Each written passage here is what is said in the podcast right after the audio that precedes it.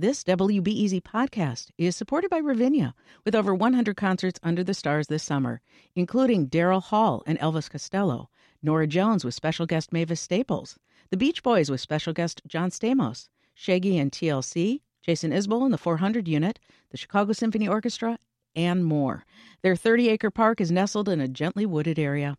Bring your own picnic or eat at one of the park restaurants. Tickets available now only at ravinia.org. This WBEZ podcast is supported by the American Foundation for Suicide Prevention. Suicide is a topic that hides in the shadows. It's time we talk away the dark, learn how to spot the warning signs for suicide, and how you can have an open, caring, real conversation to help save lives. Visit the American Foundation for Suicide Prevention to watch the new short film and learn more at afsp.org slash talkawaythedark. What should downtown Chicago look like 20 years from now? And how can the area better serve its residents? Those are some of the questions shaping Chicago's new vision for downtown development over the next two decades. I'm Sasha Ann Simons, and this is Reset.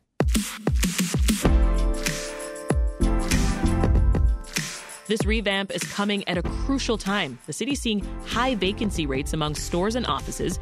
There's a rash of problems with its transit system, and also growing concerns over crime and public safety. We discussed the city's planning on addressing these issues with Melody Mercado. She's a reporter at Block Club Chicago covering the Loop, West Loop, River North, and the Gold Coast. We also asked listeners to tell us what they would like to see. So, Melody, the new vision will build off of the city's 2003 Central Area Plan. Before we talk about the details of that plan, just tell us what's considered the central area? So the central area has grown over time. Um, the 2003 plan, if I'm remembering correctly, it was a a, a six mile square radius. The uh, uh, area that will be considered for the 2024 central area plan is 7.2 square mile radius. Um, it has extended uh, a little farther south, a little bit west, and that's because of the the increased population density and just the overall increased increased amounts of development that have contributed to the loop. Um, and and so that's the main area that we're we're talking about. Yeah, it says the the area is bounded by Division Street on the north, portions of Ogden Avenue, Ashland Avenue, and Halsted Street on the west portions of Cermak Road and 26th Street on the south, and Lake Michigan on the east. Uh, we know the issues downtown Chicago is facing right now, Melody, mm-hmm. right? But in 2003, the, the city was was trying to shift the downtown area from this nine to five work environment to a much more diverse place. So, can you just tell us a bit more about like what the biggest issues were back then?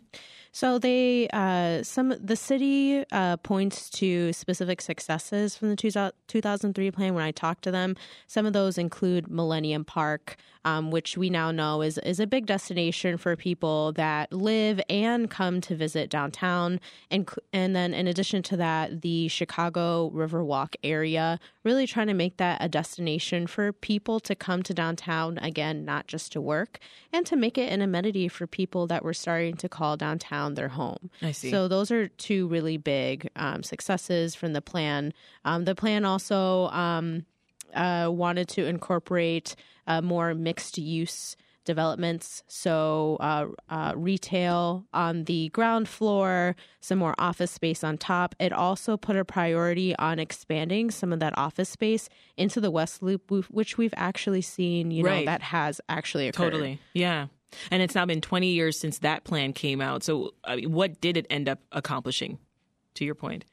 Yeah, like we we've seen some increases in in green space downtown, or at least uh, increased development of green space. yeah, spaces. some streets have widened. Yes, a lot of streets. Well, and and that's due to plans just over you know the last several other central area plans yeah. which have contributed to the widening of major streets and roads in downtown just increased streetscapes um, and just uh, trying to create downtown to be quote unquote the most green downtown area in america um, people will say there's still lots of improvement for that uh, but those those are the key points so you reported, Melody, that you know many of the um, the aspirational ideas of the city's 2003 downtown plan, how they never came to fruition, right? As you, you mentioned. So talk about some of those, the things that just never happened.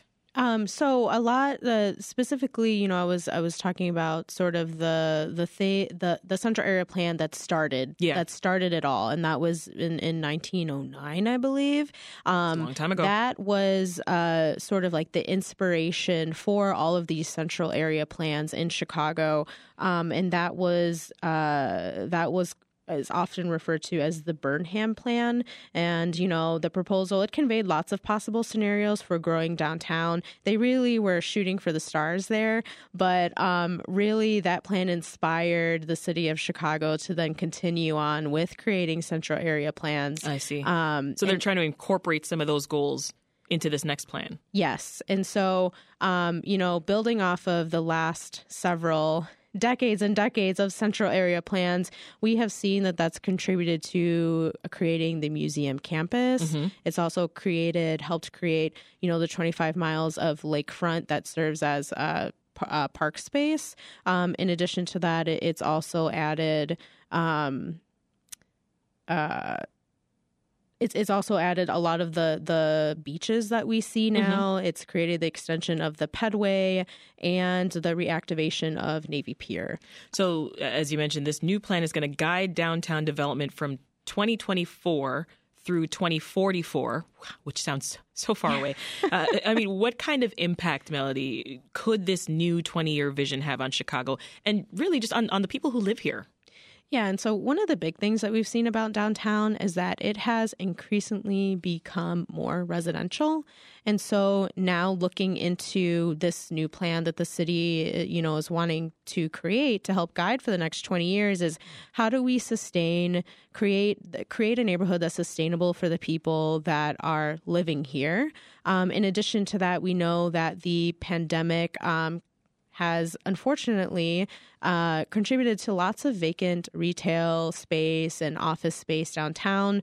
And some of that has just remained vacant. And Yeah. so the question is how do we take those vacant spaces and revitalize it? I'm sure this is uh, causing lots of people to remember the revitalized LaSalle plan.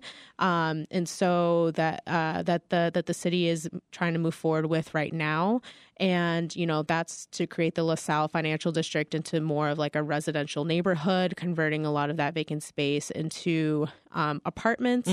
And again, trying to make it more of a neighborhood. And so I think that we are going to see um, s- some ideas like that reflected into the plan that will guide the area, this downtown for the next 20 years. For sure. Well, this planning process is going to kick off tomorrow with this uh, public webinar. Give us the details. So we know that the city it's re- it's really going to be like the first introduction into what a central area plan is and what how residents can get involved and really what the process is going to look like. We know that the city is planning to do lots of different activations to try to get residents involved. Again, they're doing this meeting. They want to do a lot of um, like pop up activations throughout the city uh, for people passing through downtown to try to get their input. There are going to be surveys all of that all of that stuff trying to get people involved and that's really going to last through september of this year and we can expect uh, sort of like a, a draft proposal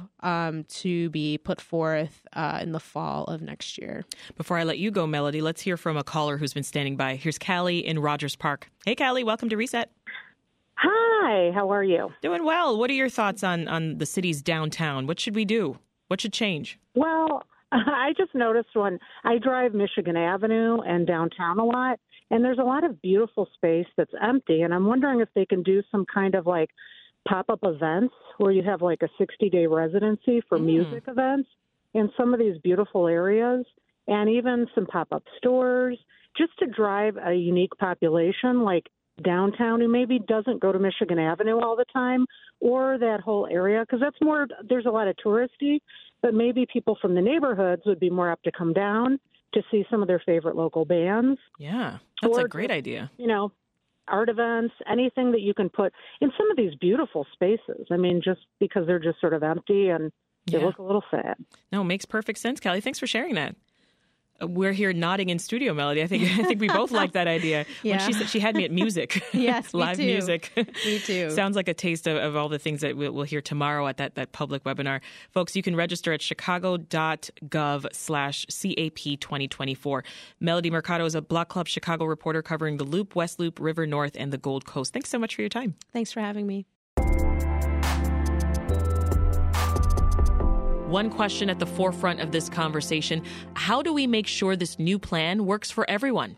Equitable is one of the key phrases describing Chicago's new vision for how the downtown area could serve all Chicagoans for the next 20 years.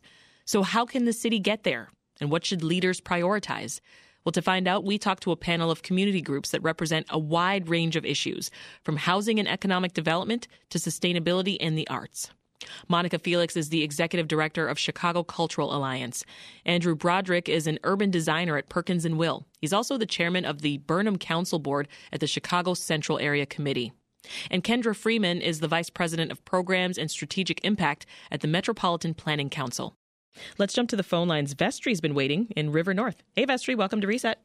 Hi. So, uh, thank you for taking my call. Sure. Um, I have been a great. Uh, I've been a resident of Chicago now, both in West Loop and River North for the last six years, and I've loved it. I'm a transplant to the area and now call this place my home. Um, something I would like to see uh, that I didn't have where I, I grew up in Oklahoma um, was is further investment in the public transit. Um, just uh, maintenance, cleanliness. Um, I, I, know that that has to do with staffing issues, and I feel like that's probably gotten worse since the pandemic. So just uh, further investment in our uh, trains and buses and uh, the cleanliness aspect, as well as maybe upgrading some of the stations um, just to be more appealing. I think that would help draw more people in uh, to the downtown area if they had uh, the public transit options um, yeah. a bit more appealing to them. Well, yeah, I think a lot of people share your, your opinion there, Vestry. Thank you so much for, for calling. I, I'm seeing nods around the table as well. But I, I do want to start with, with you folks by asking about something I mentioned early on there, which was equitable growth. What does equitable growth mean to you? Because equitable, it's a buzzword and it often gets thrown around. So, Kendra, with that look on your face, I got to come to you first. yeah, um, it's funny you would ask that question because um, I've been thinking about this a lot and recently had a conversation with Brookings because they have a Metro monitor that looks at like indicators around equitable growth. So it's not just about how fast we're growing or how the population is growing. It's like how do we grow together? Like, are we looking at indicators of equitable growth like gaps in wealth? Are we looking at not just employment opportunities, but are we looking at live, living wages and how people are actually able to sustain themselves and be able to afford to live mm-hmm. in the amazing neighborhoods in Chicago all across the city, but also have access to the Central Area District as well? Um, and we have seen a lot of residential growth in the population, particularly around downtown, but that growth has not necessarily been balanced. You know, when you actually look at the numbers, uh, it's not representative of the demographics of the city, and blacks and Latinx populations tend to be less represented in the central area district than they do in other areas of the city. Yeah. Andrew, your thoughts? Yeah, I, I think, you know, expanding job growth to South and West Siders who can who can live, work, and play in the downtown area. I think a big part of equity for me is expanding affordability, uh, thinking about a mix of income in terms of housing downtown. You know, what quarter of a million people call downtown home. I think some of the recent efforts that DP, that Department of Planning and Development has led through Reimagine LaSalle Street and expanding affordable housing at mixed income levels can help achieve some equity goals. And I would look to extend more of that in a substantial way over the next 20 years. What does equitable growth mean to you, Monica? Well, in many ways, I'm probably going to echo some of the sentiments that were expressed here. But, you know, as long as we're talking about equitable growth for the city, it's important to think of the loop not as just a destination, but I think as a gateway. It's a place where people arrive in our city, which is incredibly diverse, but it should be a starting point. So we should find a way to get people out beyond the loop into the neighborhoods and uh, bringing the, that money that they have, you know, spending at restaurants and local hotels, but also museums, mm-hmm. cultural centers, getting out into the neighborhoods as well. Now, Andrew, the, the timing of this new plan, it seems to be crucial here because downtown Chicago, it's still recovering, as we know, from the, the after effects of a global pandemic. Uh, probably something that leaders of, of this 2003 plan definitely didn't see coming, right? Yeah. Remind us what new challenges did the pandemic bring to downtown areas like ours in mm-hmm. Chicago, and and then how well did the city respond to those issues? Yeah, I think it's a it's clearly an inflection point for downtown, and down and downtown has faced this in the past, and it's a, I think a realization that downtown cannot take care of itself. It needs a plan and some and a vision that can can, can guide the next couple of decades. And there's some near term things to respond to here with regards to retail vacancy, uh, public safety components, uh, public safety issues there, uh, lack of investment, especially in the historic core areas. And while we've had tremendous success and growth in the West Loop, um, plans in the South Loop around the 78 and River North, I think the realization that the loop, the mm-hmm. historic loop itself, really needs a thoughtful plan to help address issues coming out of the pandemic around vacancy, around lack of access, around public safety. And I think it needs to have a pro growth and an equitable growth mindset in the future. That's what's different than 2003, perhaps, mm-hmm. that can focus a more resilient, I would say, equitable and innovative downtown place. And it's not an either or. I don't think that that it's the neighborhoods or downtown. I believe it's a both and, and that uh, that that downtown actually is the heart of Chicago and needs this this sort of planning effort to help guide investments in marshal resources to address some of the things coming out of the pandemic. What did you notice, uh, Kendra, about how the pandemic has affected housing and development downtown? Yeah, I think similarly. I mean, there was kind of a scare, like do people in high rises going are they going to stay there? you know, we want all single family homes, and people were moving and buying different things, but it's bounced back. I mean, people have shown that they want to live in and near. Are we all the way back? I don't know that we're all the way back, okay. but uh, if we're not, we're we're definitely close. I mean, we've seen some recovery. We've seen definite uh, trends of people wanting to come and live closer to the loop in those areas. And you know, yeah. they've been stabilized. What challenges did the pandemic bring to the the arts and culture scene, Monica? Oh, it's really beyond measure, honestly. I mean, uh, I'm just glad that they had access to some of the COVID relief uh, funding opportunities that were out there. But you know, just within within our consortium, we you know we represent 49 centers of uh, cultural heritage around the city, and for the majority of them, we saw staff turnover. People left. They had to omit positions. Uh, a lot of the funding that they normally would receive during the year is gone, and their fundraising events. They would hold in person galas or hold exhibits, yeah. ticketed events. None of that was happening. So they had to pivot to virtual, which is a real challenge for a population that is uh, not well resourced and not used to holding events you know, on a computer. It's just in person, getting out, knocking on doors, and posting flyers.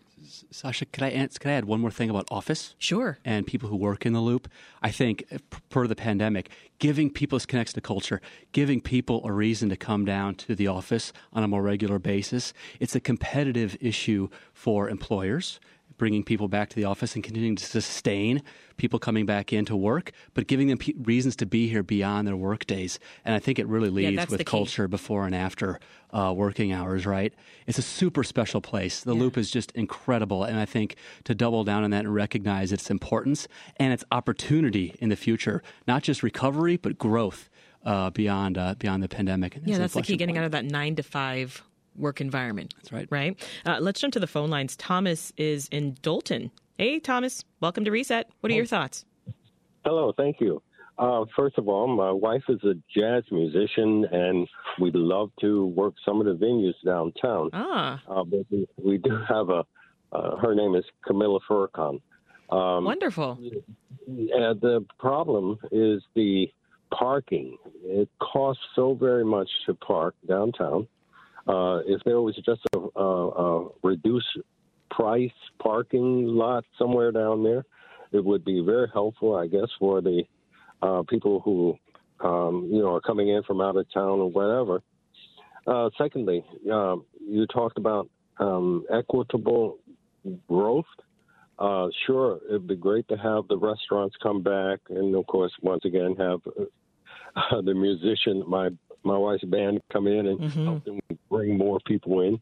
Uh, but um, yeah, good, good, good thoughts. Is a great town, so I, I, I'm I'm going to conclude with that because I know you have a lot of people. Thank you, Thomas. Appreciate you, and uh, and and love that that commentary. He says, "I love downtown for its art scene, but parking is awful."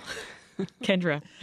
Um, driving downtown is a hot mess. I'm just going to say it. Um, I'm a public transit taker. Even though I live in the suburbs, I take the commuter train in, and I think we need we need to improve ridership on CTA and Metra, and we need to also have alternative forms of transportation downtown. The more cars we have downtown, the more congested it becomes. We have uh, greenhouse gases. I mean, it's, it's, it's, it creates other resiliency issues. Mm-hmm. And so, how do we build um, faith and investment in our in our infrastructure of public transit because we have a wonderful public transit infrastructure, better than most cities across the country. But how do we kind of restore confidence in that and make it safe and make it usable um, and get people on it? I think is an important thing. And of course, that'll certainly ease parking, which is which yes. is Thomas's yes. concern there. Uh, let's hear from another caller. Here's B in Downers Grove. Hey, B, welcome to the show. Hi. Hello. Uh, thank you. Yeah, so my suggestion would be um, something that I got to experience myself in Japan. They have pods in the downtown populated areas. Some pods are um, there for meetings. Um, some are like a, tiny living room where you could put your feet up and do your work and wow. kind of just take a mental health break. And they're tiny. They don't require a lot of room, but I think that would be the best for the downtown area because I can't really afford to like sit down at a restaurant to like take a breather. Mm-hmm. This would be way more affordable to, you know, take a sack lunch, go sit down, watch some TV, put your feet up, 30 minutes. Sounds cool. And, you know, like uh, they had a lot of people just reserving them, and yeah. uh, I, I, think that would be amazing. Uh, also, very interesting. I think, like as far as taking car downtown, the only reason I ever did it when I uh, worked uh, near Rush was because I wanted that cocoon to kind of just take a breather and be on my own and like yeah. just you know and that that would really uh, have me leave the car at home because right. I know I'd have a space. Yeah, no, I'm, I'm sensing a theme here in, in your, your commentary. Thanks so much, B, for, for sharing that. What do you think, Monica, about these pods? I mean, could could Chicago use some pods for, for work and I mean, entertainment in the city? It's an exciting idea. I, I'm not really sure how it would be implemented, but I, I do feel the point that she's expressing, along with uh, your first caller, where there isn't a place to just be at peace, to rest downtown. You feel like you always have to move. You have to justify your existence by buying a coffee or something yeah. while you're walking around, and it's not especially family friendly, right? And I mean, that's that's why I think it makes sense. You know, you're asking callers to give their input on the vision for this this plan. It makes sense for the downtown to be a starting point, but not necessarily the final destination. Is there a way that we can get people to go out into communities where there is parking, where you can sit in a park and enjoy a meal with your friends? Um, I just think there are so many opportunities to collaborate both in a public and a private private level. Mm-hmm. and I mean, we're talking right now about citywide planning, but is there a component that brings in private institutions to make that possible? So, for example, we're focusing on the Art Art Institute, which is a major draw in the city. Have people come check out that exhibit, mm-hmm. but why not incorporate a component that says, you know, for those of you who love modern art, why not head on out to Ukrainian Village and see the Ukrainian Institute of Modern Art? Go to Humboldt Park, see the National Museum of Puerto Rican Arts and Culture. They have a great exhibit there. Yes. Or the Southside Community Arts Center, right? So if that's a very public place to put that information and you get both the visitors downtown and then hopefully something that draws them out into the communities later. I love that. You know, I want to ask you something, Andrew. Experts are warning that major cities like Chicago, they could soon turn into an urban doom loop. I Don't know if you've heard of this. It's this idea that as downtown areas become less of a center for work and for entertainment, we're going to see this negative domino effect on retail, on housing, on transportation, and other core activities uh, that urban centers thrive on. Is that a real possibility for downtown Chicago? It's not a term I would ever use. and I say, and I, I want to focus on assets and, and people. You know, over half of Chicagoland jobs are in the loop right, are in downtown. Uh, 250,000 residents, right? I think we have to focus and celebrate what makes us strong as assets and foundation for future growth downtown has proven resilient in the past. It has burned to the ground and been resurrected again, right? And I think that we're not we're not there yet in 1871. Here we are in 2023. It's a different set of issues. Mm-hmm. But I'm not doom and gloom here, uh, you know. And I, I'm an urban planner, right? And I'm passionate about cities. And Chicago has some of the best assets of any downtown in this world, and we're facing lots of competition competition globally, competition nationally yeah. across growing Sunbelt cities, Nashville, Who's our Charlotte. biggest competition? Um, well, uh, historically, you know, Chicago uh, Chicago's competed globally. You know, New York and L.A., um, London, Paris. Um, I think there's rising uh, competition within other urban downtowns that are gathering lots of investment mm-hmm. in rising Sunbelt cities, growing cities, Charlotte, Atlanta, Nashville. But they are only now discovering their urbanism that we've had for over 100 years, 150 years, right? So you know, I'm not I'm not doom and gloom here. I'm, I'm quite positive actually. And if you think about a downtown plan moving forward, there's investments that can happen in reimagining old office buildings for residential, in investing in transportation and a, a, a transportation circulator that could connect Navy Pier, where we are right now, to to downtown to um, to McCormick Place, and thinking about open space. Think about the Riverwalk. Mm-hmm. That wasn't here in 2003, right? Millennium Park used to be rail lines, right? So there's a lot of imagining, and I, I want to challenge Chicago to not think about the next two years. I mean, that is important, but thinking about a vision and the ability to think big like Chicago has done in the past. Kendra, a recent report from the Federal Reserve Bank, and I don't want to stay in the doom and gloom after what Andrew just said, uh, but a recent report from the Federal Reserve Bank in Chicago, it hints at a looming recession in, in our city. How can city leaders factor that in into the plan?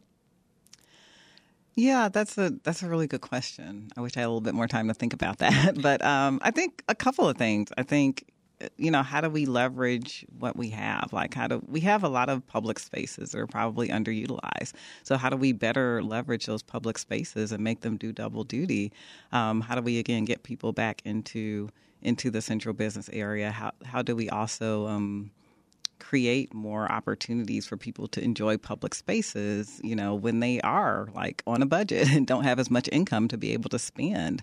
You know, how do we make those spaces more welcoming of people and families and, and everybody who, who could be downtown? And I think also building a shared vision around what we want our downtown to be is, is a big part of that and making sure that there's people around the table who are representative of, of the broad diverse city that we live in. You know, downtown Chicago is home to several school campuses, including colleges, Andrew. How can the city leverage its educational institutions? Amen. One of the best assets for the city at large, and I think at least pre-pandemic, there was over 50,000 college students that called downtown home. Um, I think that's a wonderful asset to build on, and I think that connectivity and partnerships. Um, America's Urban Campus is uh, is one such organization here in Chicago that convenes all 17 uh, institutions of higher education. Um, and I think you know it's part of think about recession, right? We think about a diverse economy, which Chicago is. We think about a connected place in a central area that Chicago is. We think about the educational opportunities, um, especially across higher uh, upper level higher education here in, in downtown. I think those are all assets to build around and and make sure that they have the tools and infrastructure to thrive even yeah. more in the future. And I think it is about workforce development alignment and connecting opportunity uh, from the community college level all the way up through graduate education to South and West Side residents in particular. Uh, through incentive programs and work, workforce development. Let's programs. squeeze in one more caller, Lester in Englewood. Hey, Lester, your thoughts? How are you? Thanks again for the show. Uh, sure. Work with the University of Chicago as a student. We've tried to do a lot of things there.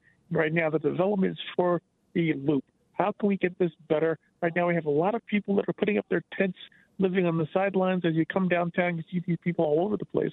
And we'd hope to possibly get some votes from people like the United States. They have a ton of Army owned crafts that can hold a ton of people and have them housed. And we don't have to worry about anything just have loaded on the offshore, and we can do a lot of things.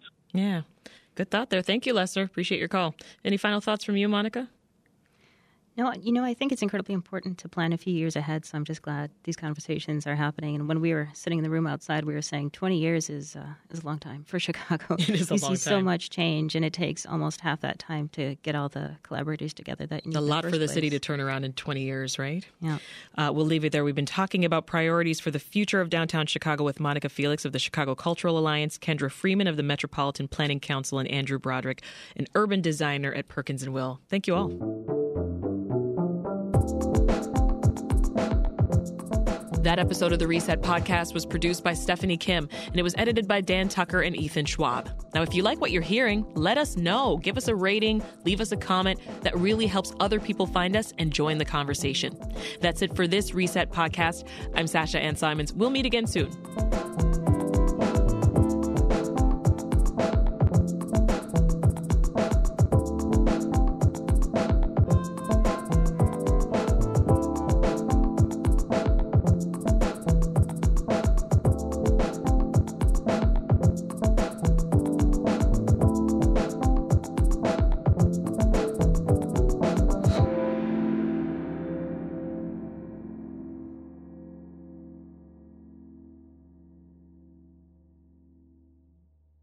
Thanks for listening to the news live on WBEZ and NPR. The WBEZ stream sounds great in the kitchen on your smart speaker and anywhere on the WBEZ app. Listen every day.